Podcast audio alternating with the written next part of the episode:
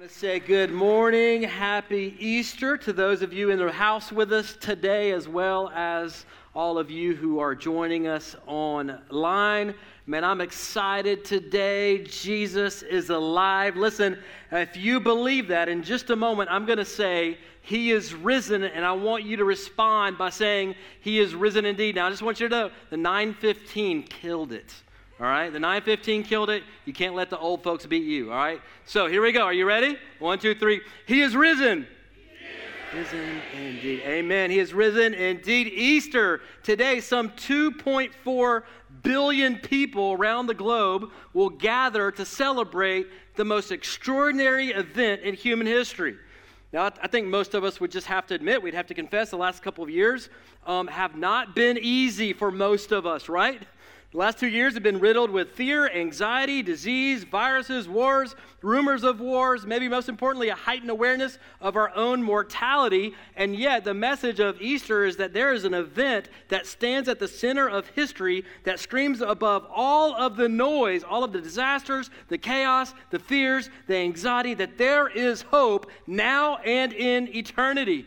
And what I want to do this morning is talk about Easter in kind of three frames or three movements. This will be on the screens for you. Kind of the, the event of Easter, we're going to talk about that, the evidence of Easter, and then finally, I want to invite you to experience Easter this morning. So, event, evidence, experience, that's going to be kind of our outline this morning. Then we can go home, we can eat our ham, we can raid our kids' Easter baskets, get all the good dark chocolate out, leave all the nasty peeps in there for them to eat. Now, I just, by way of confession, how many of you guys like those nasty marshmallow yellow? How many? Oh, Lord have mercy. All right. Well, we know who we're praying for. We know who who needs to meet Jesus today. All right. Now, before before we go any further, uh, let me just say, man, I know there are people that are here in the room, online uh, this morning, and you're here because, like me, you legit believe all this Jesus stuff with your heart. Right, and I'm glad that you're here. And I also know that on a day like today, online in the room, uh, there are some of you who are here as a favor to someone else.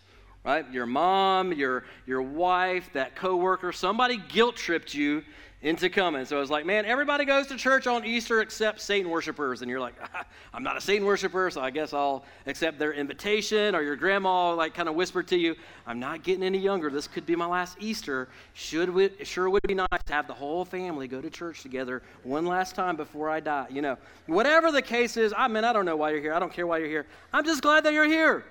All right, that reminds me of a story of a husband and wife. I heard recently that we're getting ready to go to church on uh, Easter morning and um, the wife uh, got ready before her husband. So she was downstairs in the, in the living room kind of dressed to the, to the nines waiting on her husband.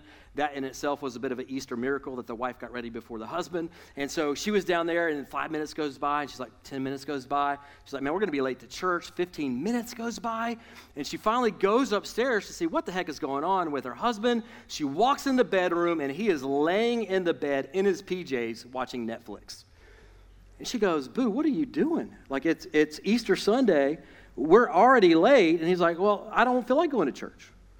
And she said, why, why not? Why don't you want to go to church on Easter Sunday? He said, Well, first of all, the people there are really mean. Secondly, they're kind of weird there. Thirdly, I just don't feel like going.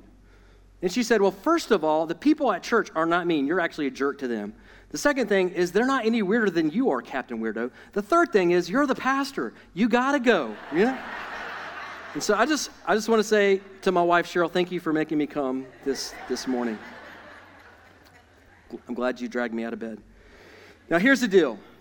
If you're here and you, and I know some of you are, you're, you're just there. You kind of rejected the Christian faith. You're kind of on the fence. Man, I don't know about all this Jesus stuff, resurrection from the dead, walking in water, all this supernatural stuff. I'm just, I'm like, I'm a scientific person uh, whatever it is, if, you, if you're going to walk out of here this morning in 45 minutes and still reject Christianity, listen, I want that to be because you are rejecting Jesus, not because you are actually rejecting religion. All right? I want it because you're rejecting Jesus, not religion, because we reject religion here too. I reject religion. Jesus rejected religion. And my fear is that many people, especially if you're like me, you grew up in the deep south, there are many people who grew up in religious environments Like your parents and grandparents forced you to go to some legalistic hellfire and brimstone church that just scared the mess out of you, or you went to some Christian private school and they scared the mess out of you, or you were hurt or wounded in kind of a religious environment. And some of you, my fear is that you have rejected Jesus thinking that you have rejected some jacked up version of religion.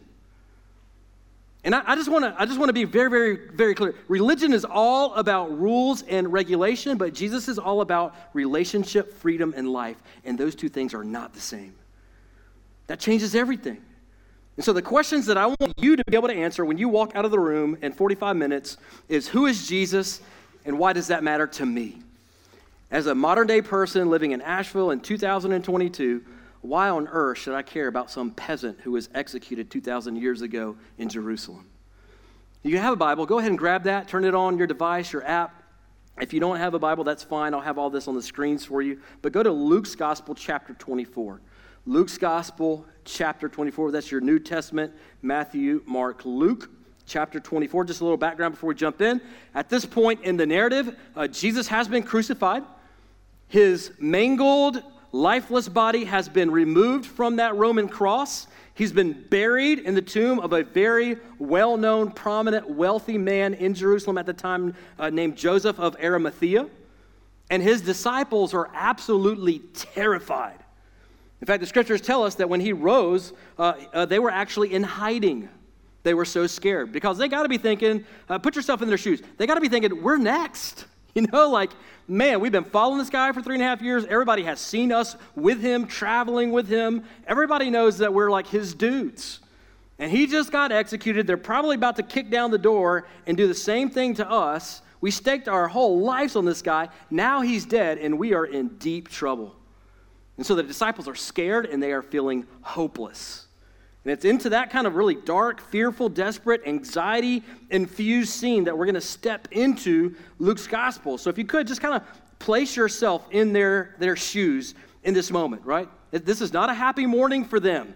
Right? They didn't wake up like us this morning. Man, let's put our good clothes on. I'm going to wear about one tie I have in my closet, and we're going to celebrate. We're going to make a ham. We're just going to be awesome. That was not their experience on the first Easter morning.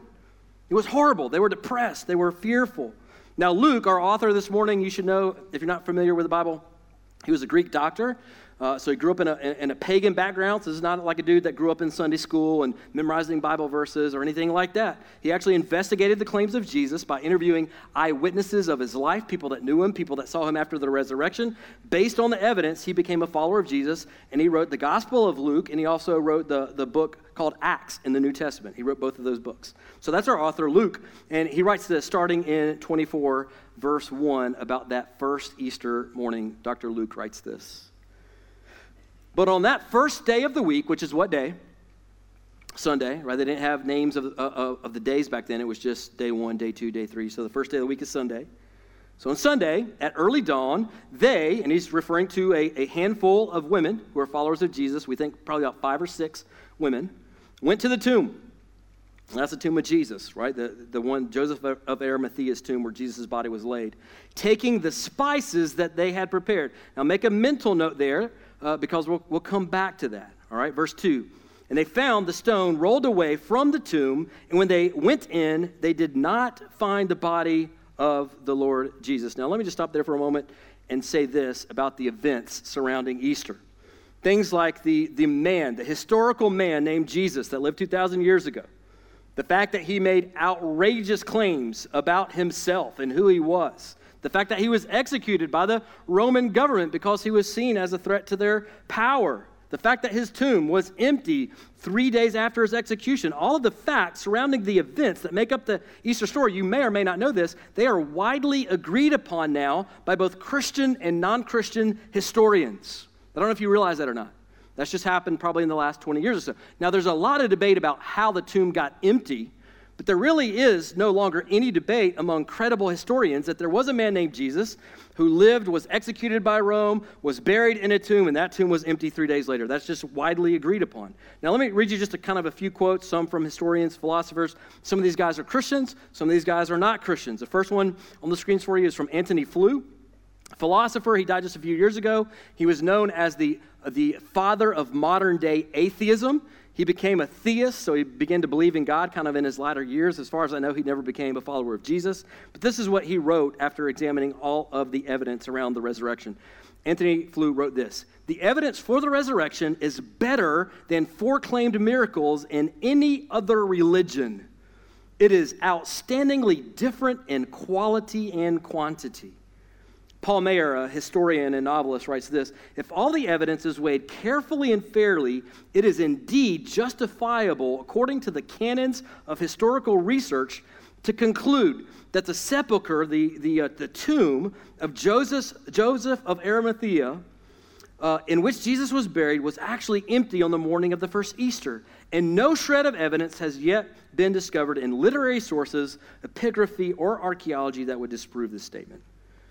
Thomas Arnold, a historian, a professor at Oxford University, says this I have been used for many years to study the histories of other times and to examine and weigh the evidence of those who have written about them, and I know of no one fact in the history of mankind which is proved by better and fuller evidence of every sort to the understanding of the fair inquirer, meaning somebody who comes to the evidence with an open mind.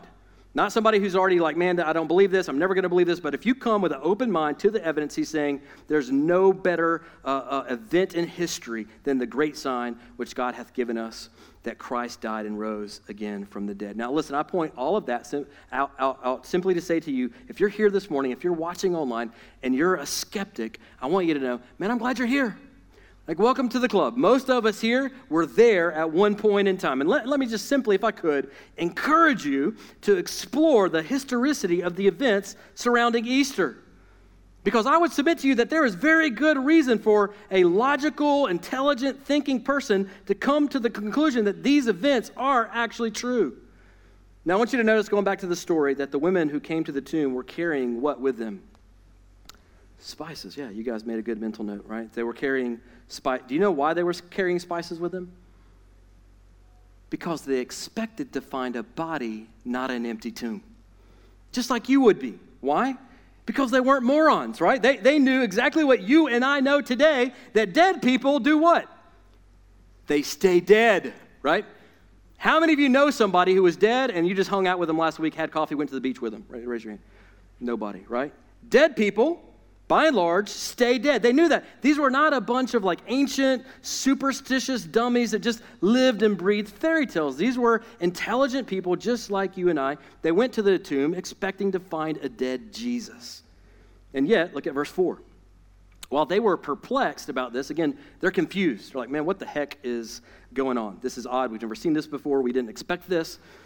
Behold, two men, we know from other gospel accounts, these are angels so two men, two angels, stood by them in dazzling apparel, and as they were frightened, bowed their faces to the ground. And the men, the angels, said to them, Why do you seek the living among the dead? And I think, man, what a great question for all of us, especially on a day like today. Because I would wager my life that some of you here in the room, watching online, are just like these women were. You're seeking life among dead things right now in your life. Some of you are seeking that fulfillment, that life in a relationship. So if you're younger here, maybe you think, man, if I could just find the right boo, if I could just find the right boyfriend, the girlfriend that would complete me, make me happy, then I would finally be happy and satisfied in life. My life would be complete. Or maybe you're here, you're a little bit older, and you're chasing that in your career. Man, if I could just get that promotion, if I could just launch that business, if I could just get that whatever, if I could just make $10,000 more than I'm making now. For the younger generation, maybe you're chasing that social media clout. Man, if I could just get X number of followers or likes or retweets or whatever it is, or maybe you're chasing pleasure through food, drink, sex, drugs, whatever it is. Regardless of what you're trying to find life in, the question I think for you is the same as it was all those years ago for those women. Why are you seeking life among dead stuff? You're not going to find it in any of those places. In verse 6, the angel continues this dialogue. Verse 6, he says, He, Jesus, he's not here, but he has risen. Remember how he told you while he was still, uh, still in Galilee that the Son of Man must be delivered into the hands of sinful men and be crucified on the third and on the third day rise. So, in other words, the angel's like, Man, don't y'all remember? Jesus told you this was going to happen.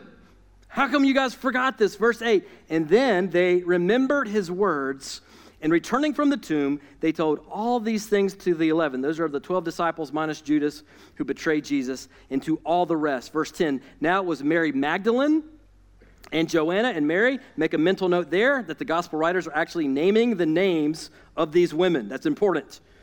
The mother of James and the other women with them, who told these things to the apostles. But these words to the apostles seemed to them an idle tale. And listen, and they did not believe them. So I just want to say, man, if you're if you're here and you have doubts, I just want to say, good. so what? So did the very disciples of Jesus who went on to write the New Testament and establish the church and see God perform all kinds of miracles and stuff. I just want to say, man, if, if you're here, you're a skeptic, you don't believe, you might be the perfect candidate to become a disciple of Jesus become a pastor one day, something like that. They didn't believe when they first heard the news. And we can't blame them, right? They had just seen three days prior, they had seen Jesus tortured with their own eyes, brutally executed by Rome, and then buried in the tomb of a well known man in Jerusalem.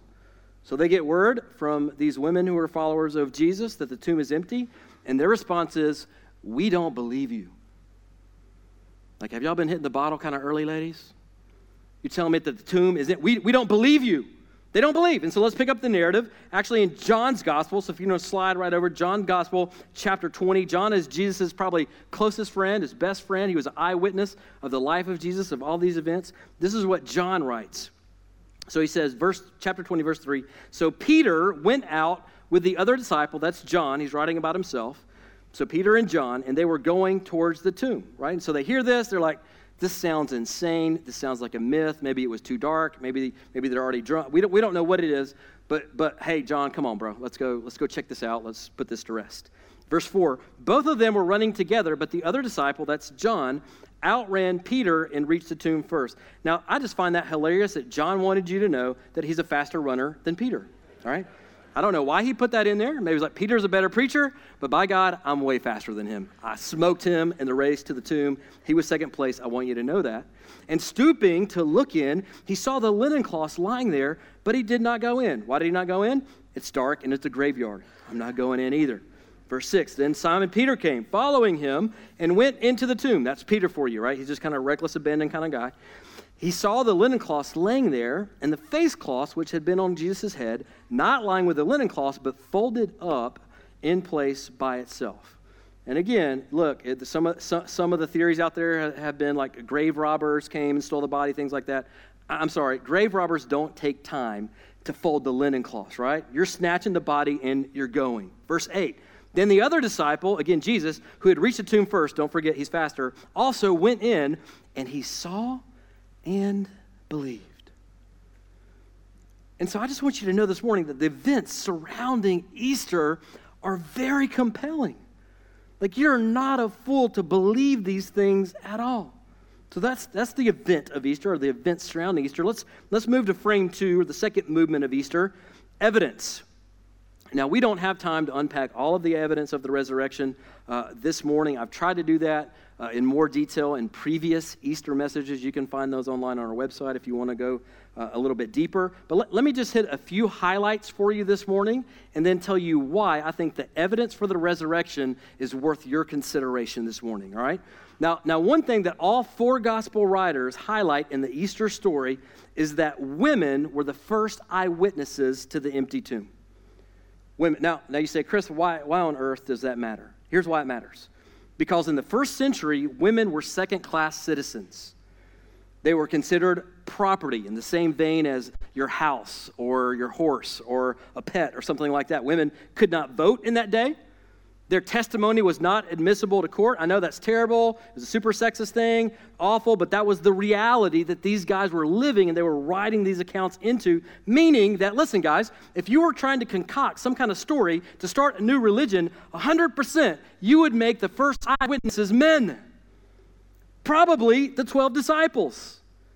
And yet, all of the disciples recorded that women were the first eyewitnesses, even though they knew that would undercut the validity of their story. Why did they do that? And I would argue the reason they did that is because they weren't trying to create a myth, they were just trying to record the facts as they happened. Now, you may have also noticed that the gospel writers name some of the women who discovered the empty tomb. Now, why would they take the time to write down the names of these women in their accounts? And I think this was their way 2,000 years ago of, of tagging them in a Facebook post or an Instagram post. In other words, they're like, hey, listen, if you, if you guys don't believe us, go ask Mary. You know her, she lives right down the road. Go ask Joanna. Go talk to Salome. They'll tell you, they'll corroborate that everything that we're telling you is exactly how it went down. So that's one massive evidence that the first eyewitnesses at the empty tomb were women. That would have never been recorded if they were trying to invent something in the first century. That's just a fact. Now, I think another evidence is the actual lives of the disciples themselves. Now, first of all, if you read the gospel accounts, the disciples make themselves look like complete cowards and total idiots, right? It's just like watching the 12 Stooges on repeat. I mean, they are constantly saying dumb stuff, constantly doubting Jesus, always arguing with each other over the dumbest things. Peter denies Jesus three times to a teenage girl. He's so scared on the night of the night before the crucifixion. When Jesus rises, they're all hiding, cowering someplace because they're so scared. I just want to say, listen, guys, if you're trying to start some new religion for the sake of like a power grab or something like that, listen, you write yourself into the story as a hero, not a drooling moron rocking in the corner by himself. You write yourself in as a hero. They were also, history tells us, they were all tortured and executed, except for John, who died as an old man after suffering greatly on the island of Patmos for prisoners. They all were tortured, all but John were executed for their faith in Jesus Christ. So you're, you're telling me, I, I, as an intelligent person, am, I'm supposed to believe that if this was some like elaborate hoax where they stole the body and they hid Jesus behind Peter's pool, pool table in his man cave or something like that, that when they started to execute these guys, they wouldn't give up the body? Like, listen, you, you maybe could convince me to participate in some hoax with you. Now, I, I hope that uh, I have more integrity to that, but, but just for the sake of argument, let's say that you could convince me, like, Chris, look, I, I made up this story. If you just go along with it, don't tell anybody, we're going to be rich. We're going to be famous. Our names are going to be known all over the world throughout history. Maybe you could convince me to go along with you. But I'm just telling you, the moment that the CIA agents kick down my door in the middle of the night, drag me out, strap me in an electric chair, cat's out of the bag. I'm letting it all go. I'm naming names. He's the one that hid the body. It's at his house. She knew about it. She knew about it. He knew about it. Let me go. I'm not going down for a lie. And yet, history tells us that every single one of these guys held firm. None of them cracked in the face of unimaginable torture and execution. They believed that Jesus was alive precisely because they saw him dead and buried, and then they saw him alive again. The scriptures tell us that they ate with him and they talked with him and they hung out with him for 40 days after the resurrection. They knew what they saw. Now, I think the best evidence, maybe, for the resurrection of Jesus is the fact that his own family began to worship him after the empty tomb. Now, moms in the room, raise your hand if you're a mom. All right, let's see how many moms we got. A lot of moms here. Raise your hand, keep your hand up if you're the mom of a boy. Raise your hand. I've got a lot of boy moms in here. Now, I know y'all love your boys, but I'm just going to go out on a limb and say, ain't none of y'all tempted to believe he's God. Right? Right? Like if your son just came up to you and was like, hey, Ma, I got a secret to tell you. I'm God. I bet none of you would believe it. Now, some of y'all maybe have wondered if he's demon possessed before, but, but you, I bet none of y'all have thought he's God before. Now, for, for those of you with siblings, what would it take for you to worship your sibling as God? Like, I have a sibling, I have a sister. I'm just telling you, she grew up with me. There's nothing I could do that would make her worship me as God, right? Because she knows who I am. It's just picture like, you know, you're, you're a kid, man, you're at the dinner table one night and um, your, your, your sibling like slides over to you after you steal some of their mac and cheese and then whisper in your ear, I'm God. If you ever do that again, there will be eternal consequences, right? and by the way, I'm going to need you to start worshiping me would never happen in a million years. And that's exactly what we see with James. the brother of Jesus, who did not believe Jesus was the Messiah until after the resurrection, all of a sudden, not only does he believe, he becomes the pillar of the Jerusalem church and is actually martyred for his faith in his brother because he would not recant under the pressure of death that his brother was the risen God of this universe. Now, we could go on for two hours with just empirical evidence after evidence, um, and, and, but you guys got ham and chocolate and all that kind of good stuff. Some of you got peeps. So you got to get to those.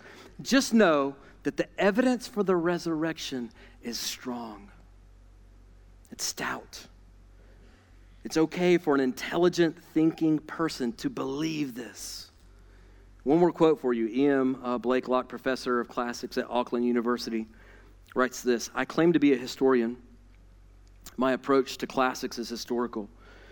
And I tell you that the evidence for the life, the death, and the resurrection of Christ is better authenticated than most of the facts of ancient history. Friend, Easter invites us to examine the events and the evidence of that day. But here's the thing, guys Easter is meaningless if it's not experienced in a personal way.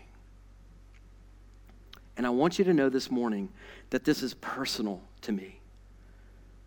Like this, this is not just like, hey, I'm a pastor and, and it's Easter morning, and so I got to get up here and, and say all this stuff because if not, the elders are going to fire me or something like that. I want you to know this is real to me. I want you to know that I was on a path to self destruction as a 20 year old young man when Jesus ripped into my life and he gave me a new heart and a resurrected life. And 20 years later, I'm still far from perfect. You can ask my wife, but listen, guys, I ain't what I once was. And it's not because I'm a great person or an awesome person. It's because Jesus is alive and he is making all things new, beginning with his people. And so here's the bottom line that I think none of us can escape, whether you're a Christian, a Buddhist, an atheist, a Muslim, whatever you are, whether you're watching online, whether you're in the room. Here's the bottom line Jesus is undeniably the most famous person in history. Nobody's had more books written about them. Nobody's had more songs written and sung about them. Nobody's had more art created about them. Our calendars are centered on the life of this poor Galilean peasant who was executed 2,000 years ago in his early 30s. And billions of people, past and present, worship him as God. He was either a liar, a lunatic, or he is the king of the universe, to quote C.S. Lewis want you to listen to H.G. Uh, Wells, not, not, a, not a believer, not, not a Christian. I want you to look at what he says about the resurrection. He says, I am a historian. I am not a believer, but I must confess as a historian that this penniless preacher from Nazareth is irrevocably the very center of history. Jesus Christ is easily the most dominant figure in all of history. Jesus himself had these words to say in John 11. It'll be on the screens for you. Jesus said, I am the resurrection and the life. If you're looking for life in any other place, you're not going to find it. I am the source of the resurrected life. The Canadian scientist, scientist G.B. Hardy uh, one time said this, and I, I love this. Hardy wrote this When I looked at religion, I said, I have two questions. One, has anybody ever conquered death? Two, if they have, did they make a way for me to conquer death? I checked the tomb of Buddha and it was occupied. I checked the tomb of Confucius and it was occupied. I checked the tomb of Muhammad and it was occupied. And I came to the tomb of Jesus and it was empty. And I said, There is one who has conquered death. And I asked the second question Did he make a way for me to do it? And I opened the Bible and discovered that he said, Because I live, you also shall live. Now, I want to read a story that I came across recently because I think it just really highlights the whole uh, message of Easter. This is a true story. It was published in, I think, the Washington Post a few years ago. On January 12, 2007, a man emerged from the Washington, D.C. metro station at L'Enfant Plaza and positioned himself next to a trash can. The young man wore a t shirt, jeans, and a baseball cap. He removed a violin from a small case and then placed the open case in front of him, facing the pedestrian traffic. Then he began to play. It was 7:51 a.m. on a Friday. the middle of the morning rush hour. For the next 43 minutes, the man performed six classical pieces as nearly 1,100 people passed by. Would any of these people stop to enjoy the music? The fiddler standing against the wall, the bare wall outside the metro, wasn't your normal street performer. His name was Joshua Bell, one of the best classical musicians in the world. He was a musical prodigy at age four and is now an acclaimed virtuoso. He packs out concert halls around the world, and the music Bell played that morning was far from ordinary. Over those 43 minutes, Bell played masterpieces that have endured for centuries, some of the most elegant music ever written. And he played this beautiful music on one of the most valuable violins ever made, a Stradivarius, which was handcrafted in 1713 and is worth $3.5 million. On that Friday, back in 2007, over a thousand people had a free front row ticket to a beautiful concert by one of the world's most famous musicians, but only if they had the eyes to see and the ears to hear. And yet, only a handful of people in the metro that morning stopped to listen and enjoy Bell's glorious music.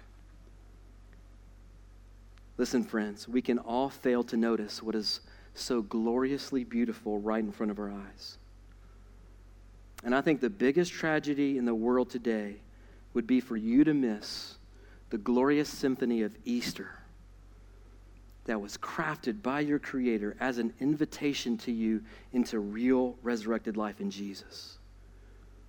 So, friend, if I could just encourage you, don't live such a hurried, distracted, skeptical life that you walk by the most beautiful and valuable thing right in front of you.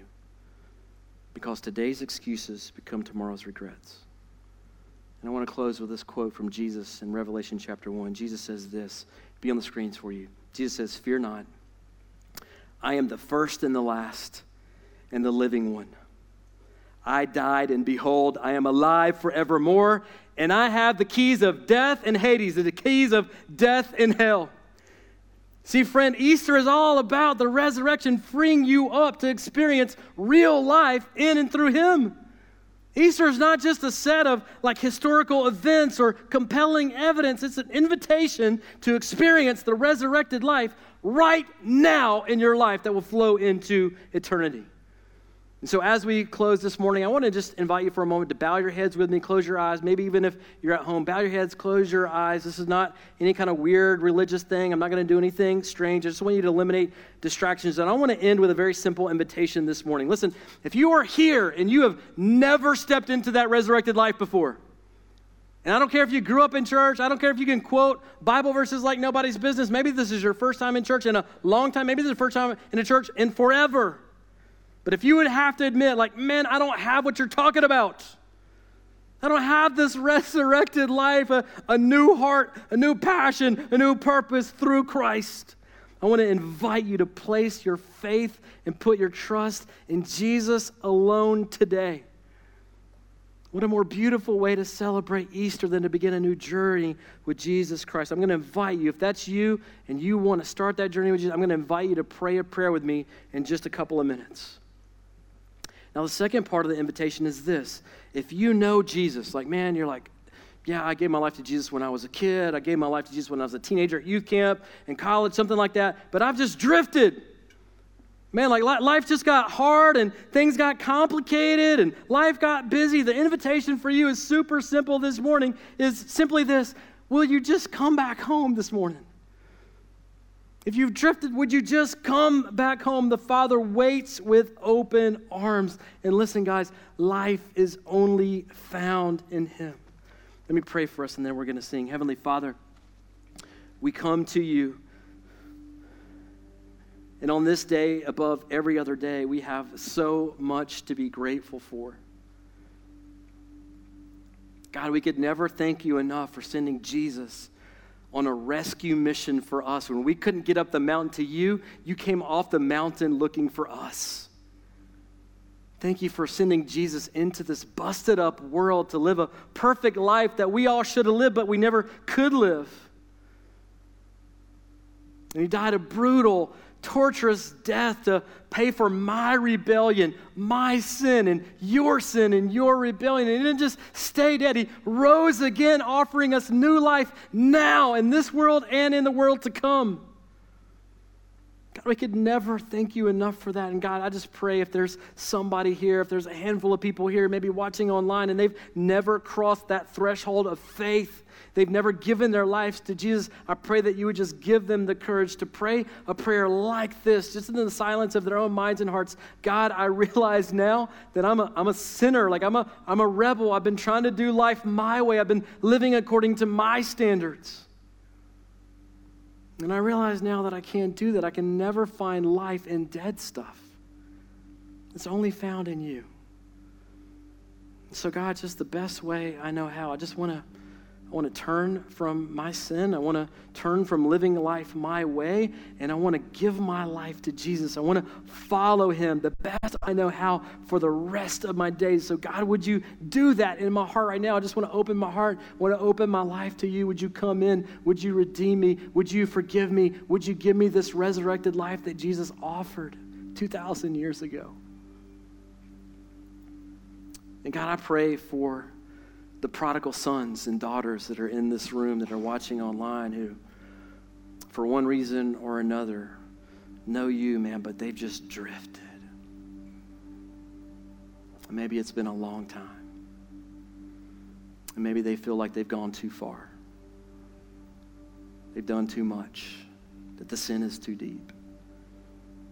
God, would you remind their hearts today that your grace is deeper than any sin? And that you're the loving Father with his arms wide open, ready to welcome your sons and your daughters home to you today, God. And so I pray for the prodigal that's out there that they would come running.